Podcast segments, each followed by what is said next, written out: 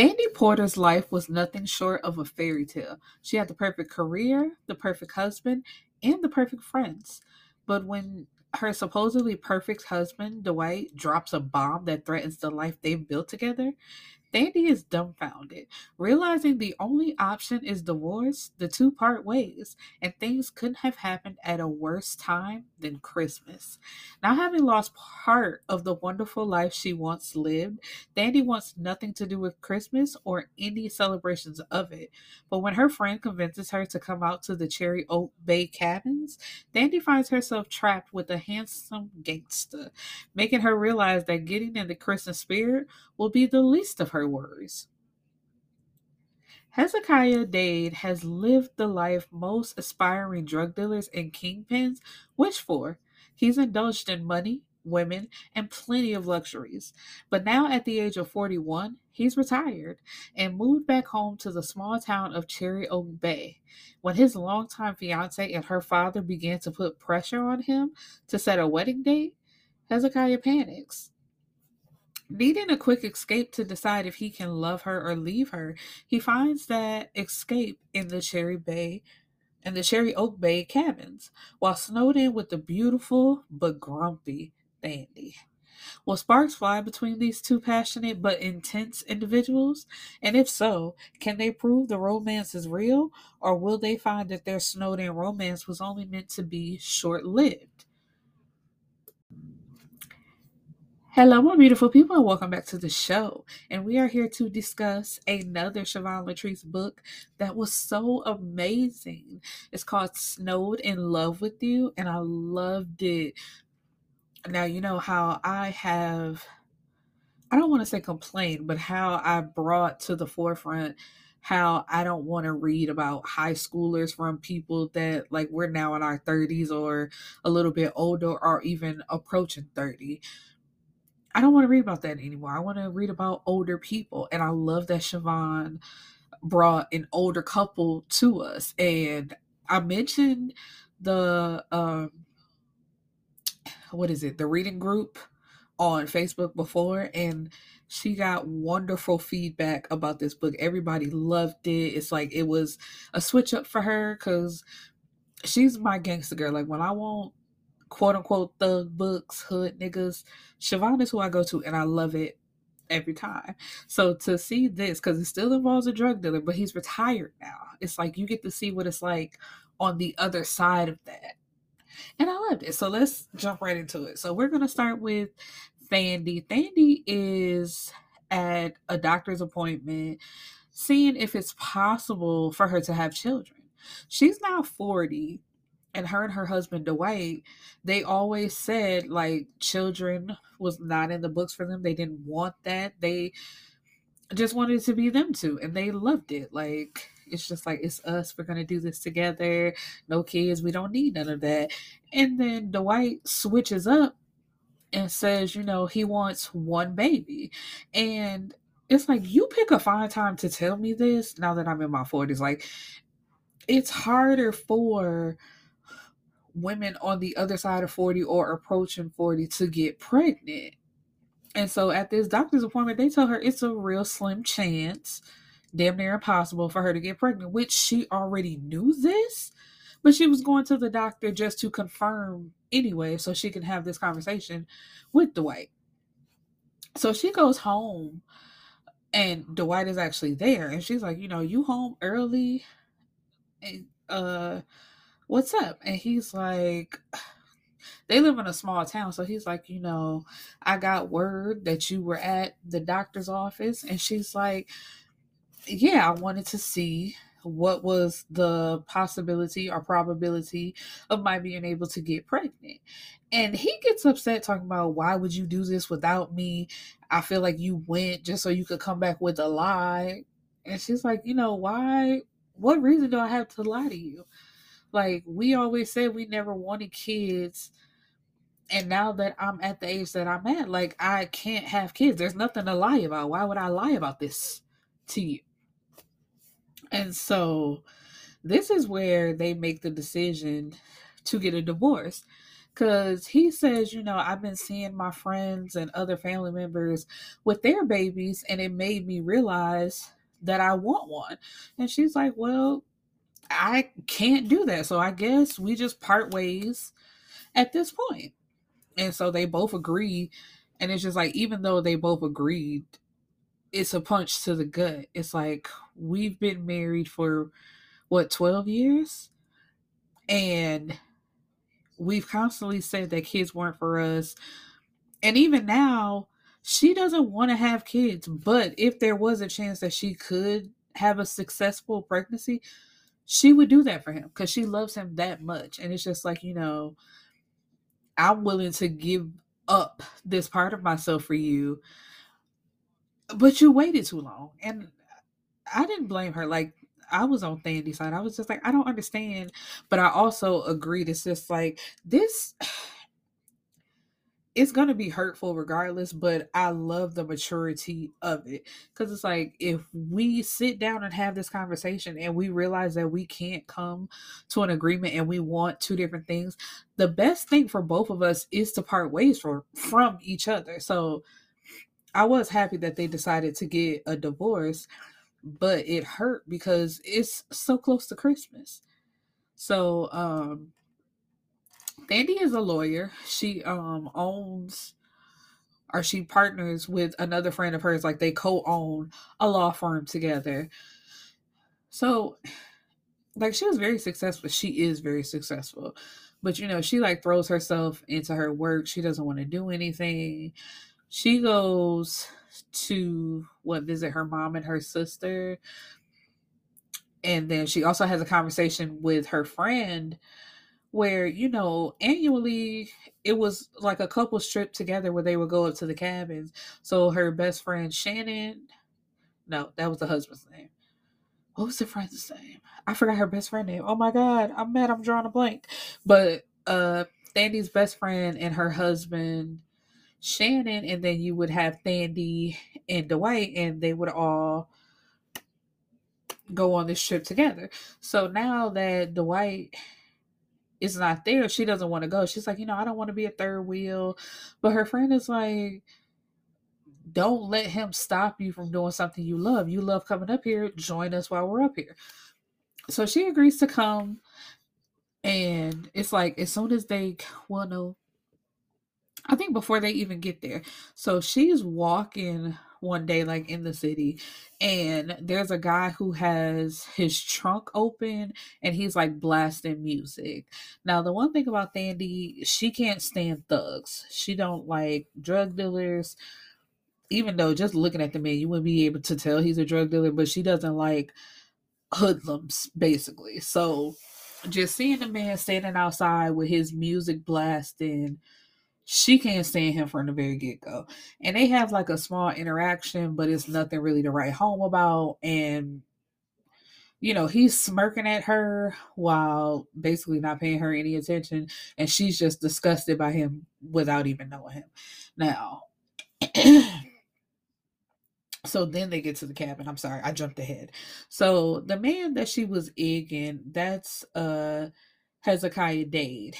Now, He's our former drug dealer slash kingpin who has retired and got out of that life. He has legitimate businesses now, and he also has a fiance who's he who he has been with for ten years. Just proposed to her.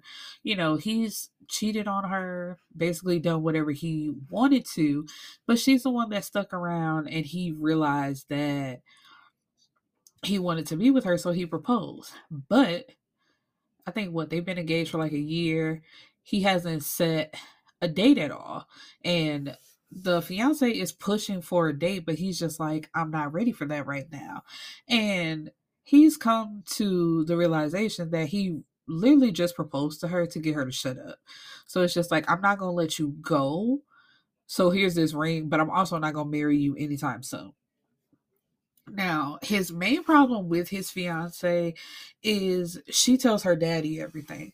So the dad, because they're having dinner together, and the dad asks him, you know, so how closer are we to picking out a date and actually moving forward with a wedding? So you know, he puts the dad in his place and it's like, you know, I'll set a date when I'm ready. I'm not ready right now, and nobody is going to force me into a date, which I completely understand and I applaud because it's just like if I said I'm not ready, that means I'm not ready. So nor uh you or your daughter, y'all not gonna force me to pick a time. And then he's always telling her, like, stop telling your daddy everything. You running to tell your dad some stuff, thinking that that's gonna make me make a decision, ain't doing nothing but pulling me further away from you. And even after that dinner, you know, he leaves to walk out and she rushes after him and was like, I didn't tell him to do that. He did that on his own. Like, girl, you a damn lie. And why is you wasting my time? Because sad to say, it's like he knows that she's a doormat. He could tell her whatever, do whatever, and she's not going to say anything. The only time she does anything is when she tells her dad, and her dad either tells her what to do or she gets her dad to like do the pushing for her. So he decide uh what's his i'm gonna call him zeke. Zeke decides you know what? I need a few days to myself. I'm just gonna get a little getaway and leave it alone. So um she's like tell me where you going and he's like no i'm not telling you where i'm going because you're gonna try to pop up on me and you know include yourself on the trip when i just said i need to be by myself. So while Thandie and her best friend and Shannon are at the cabin, they hear the door open, thinking like somebody might be about to rob them. And it's Zeke. And he has a key, you know, like he don't let himself in. He's like, Ain't this cabin three? And they're like, Yeah, but we're using it. He's like, Damn, you know, he was hoping to use it and it was like a mix up. But there's a bad storm coming in, so they tell him, you know, you might as well come on in. Uh, it ain't no use of trying to get back on the road. Just stay with us. So at first he's like, no, but they convince him to stay. Now, Thandie, I don't, that's my only gripe with her. Like, sis, ain't nobody said too many words to you, and you acting real ugh. And it's just like that man ain't saying nothing to you, ain't did nothing to you for you to be acting stank. I just I can't stand people with the uppity attitude because she just felt like she was so much better than him. Like, okay, yeah, girl, he used to sell drugs. He used to be a drug dealer. And he can still hold a conversation. Like he's still flirting. He still got you feeling some type of way in them panties. So why are you so like rude to this man? And that's the one thing I wish quote unquote uppity people would realize. It's like while you thinking you so much better than somebody, you really showing how uncouth you are by acting like that, but we ain't gonna get into that. So while they're at the cabin, uh they run out of wood or they realize they don't have enough wood. So Thandie's best friend and her husband, they decide that they're gonna leave to go get more wood. But it's terrible outside. Cause at first, uh Shannon was gonna try to go by himself.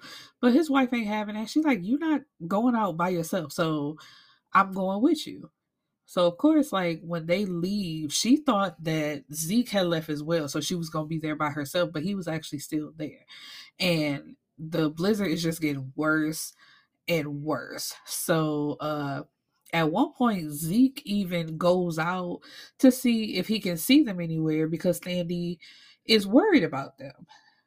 But you know, he doesn't find them, he doesn't see them.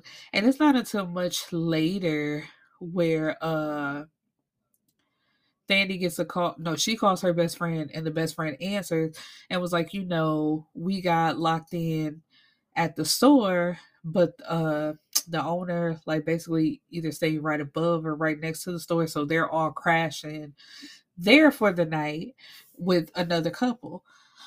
And she's like, you know, I'll see you later. So then later on in the night, Zeke, he was sleeping on the couch but there's some more firewood. So he's like basically freezing downstairs. So he goes upstairs to get into bed with her. And she's like, Ugh, what you doing? He's like, man, ain't nobody trying nothing. I'm just trying not to die. So it's like basically we can use our body heat together. Like, calm down. So she puts a pillow in between them.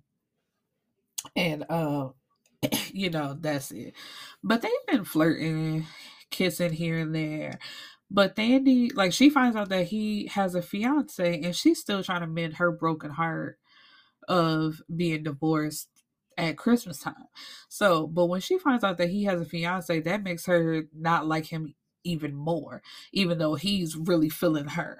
So by the end of the trip, he realizes that you know, I like you. I don't want to be married to this girl, even though we all knew that he never wanted to be married to her.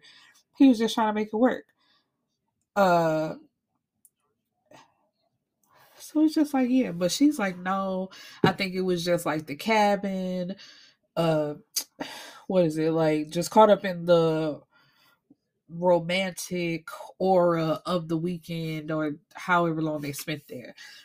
He's like, no, I know that I want you. Like she wouldn't even give him her number. He's like, give me your number so I can call you after this. And she's like, no. He's like, don't make me have to find you.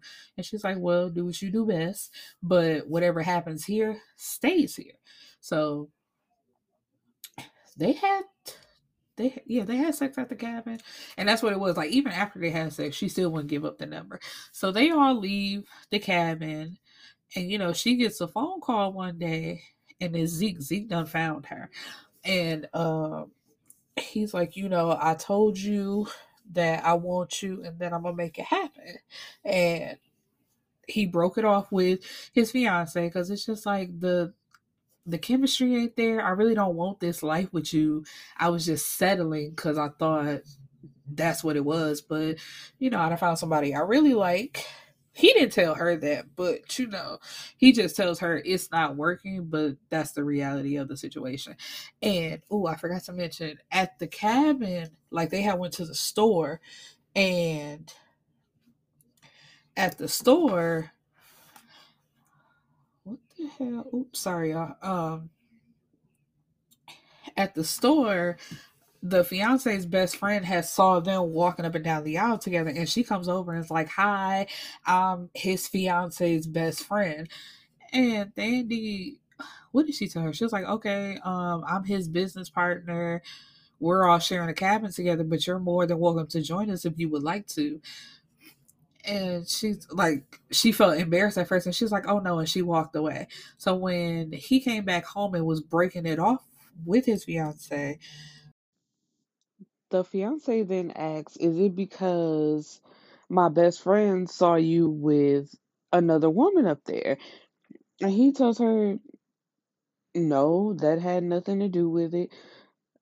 Um, this was going in regardless because you too far with your father, you know, like you too close to your father for me, and you always running to him for advice or making him butt into our relationship. And I'm a grown ass man, and your father can't tell me what to do.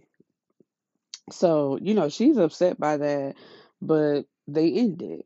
And it was either that same night or like the next night, he gets a phone call and said that uh tells him he's building something like for children and old girl's dad had donated three million dollars to the cause and the phone call is a lady telling him you know he withdrew his donation so they're stopping the building of the building until that money can be paid.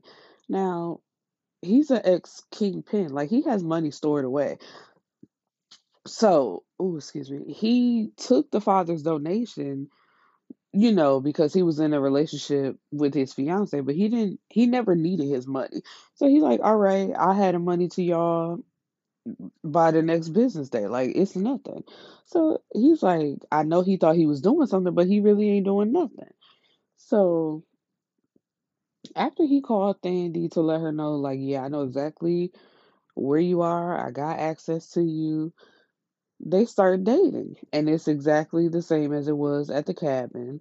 and she realizes that all of her thoughts about thugs may have been misplaced or misguided. And as things are going great between them, Dwight decides to pop his ass back up for some reason. Now, she had already heard, because they live in a small town, that he had somebody else and the woman was pregnant and she knew that that's why he so readily agreed to the divorce cuz it's either like you already got somebody or you plan on meeting somebody to have this baby that you want so desperately. But anyway, he comes to her law firm just to tell her, you know, I'm getting married and she's pregnant. So she tells him, you know, congratulations, I'm happy for you. But then she rushes out of her office and he's like right outside because she ran outside with no coat and he could tell that she's upset. And it's like, why did you have to come and tell me that face to face? You could have kept that information to yourself. We really didn't have to see each other. And although she doesn't want kids, it's like I was married to you for 12 years. It's been like what, a month? If that, and you already got somebody new and she's pregnant and y'all like engaged or some shit like that. Like, come on now, make that make sense. And so anyway, while they're outside, she's looking upset. She ain't got no coat on. Zeke pulls up and is like, you know, why does she look upset? Like, what did you do to her? And he ends up choking Dwight. And Thandie, like, she catches an attitude and is like, you didn't have to act like that. It didn't have to be that way. Basically, like, you a hood nigga and I don't fuck with that. And he's like, you sound stupid. which she did. It's like if somebody's making you upset, and he told her, like, he really came down there just to throw that in your face. And if you can't understand why, as your man, I would handle that for you, basically, I don't know what to tell you. But then he also apologizes, which I kind of didn't like, because I felt like he would, he really had to chase her. And it's like, basically, no, I'll do better. Please don't leave. It's like, girl, come on now. You used to that soft shit, and I'm not with that. But, you know, they end up spending Christmas together. He meets her mama and her sister who love him. And I believe she meets his mom and his mom loves her. So they're working towards something. It's like they not did they get engaged? No, they didn't get engaged. It's just like it's a good relationship and she's working towards something new. So they're snowed in love together. It was so great. Like I said, I really love this book. Please go pick it up. It's called So Snowed in Love with You by Shvonne Latrice. Peace and blessings, my beautiful people.